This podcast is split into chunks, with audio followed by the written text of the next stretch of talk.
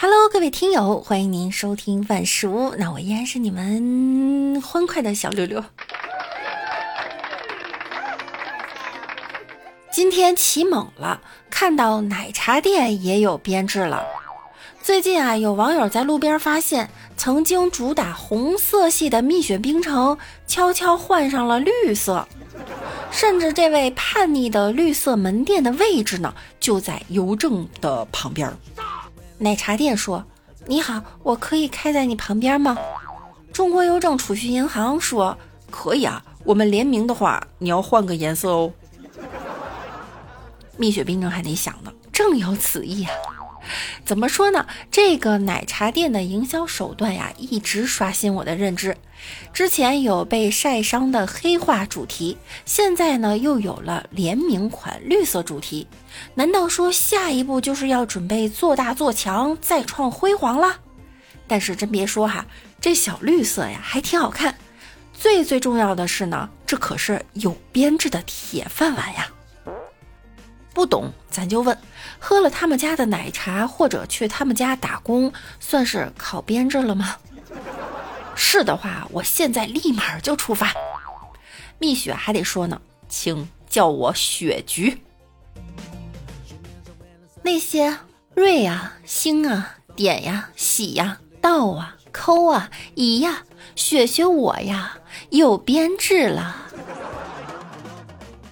月三日，秘密宣布呢，分别向北京和河北两地慈善机构捐赠五百万元人民币，共计一千万人民币，用于北京门头沟、房山以及河北涿州等地的应急救援及灾后重建等工作。与此同时啊，蜜雪冰城也从就近仓库紧急调拨了四万七千箱瓶装水，目前正在发往受灾地区途中。你帮我，我帮你，我们始终在一起。这两天台风啊，很多地方的各种物资呢都被淹了。有网友发帖科普：被洪水泡过的瓶装饮料啊，一定不能喝，因为瓶盖的构造呢会产生毛细管作用，没开封的瓶盖会吸附附近的液体。有用的知识又增加了。咱就是说，看电视真的能学到知识吧？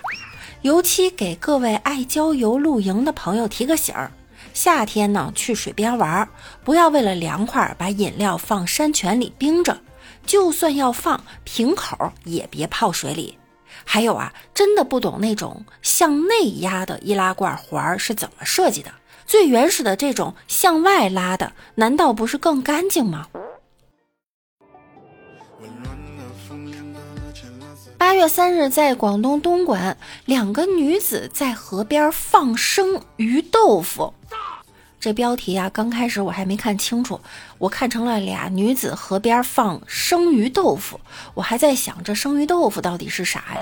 后来仔细一看，才发现是放生鱼豆腐。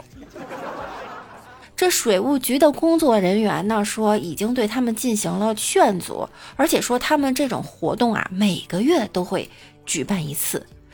一年前我见过放生鱼的，放生鱼，放生鱼。一个月前我见过放生矿泉水的，今天我长见识了哈，放生鱼豆腐。不懂就问，这鱼豆腐里是有啥活的生物吗？啊，今天放生鱼豆腐，后天放生蟹棒，大后天放点毛肚，然后再放点 羊肉片。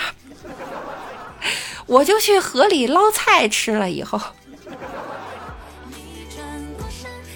学生朋友的暑假作业写的怎么样了呢？有一个九岁的女孩哈，她一做数学题，眼睛她就过敏。他妈说了，只有数学是这样，其他科目呢都不过敏。我呢，其实也有这个症状。而且我每次做题呢，都险些昏迷，甚至有多次昏迷数个时辰。不光是数学哈，其他科也昏迷。这边建议啊，把数学取消，孩子的健康太重要了，你们说是不是啊？有网友说出了真相，他可能呢是油墨感染。还有油墨感染的，数学题不会呢，就揉眼睛，导致了眼睛过敏，然后就流泪了。好啦，本期节目呢到这儿又要跟大家说再见了，那我们下期再见啦，拜拜啦。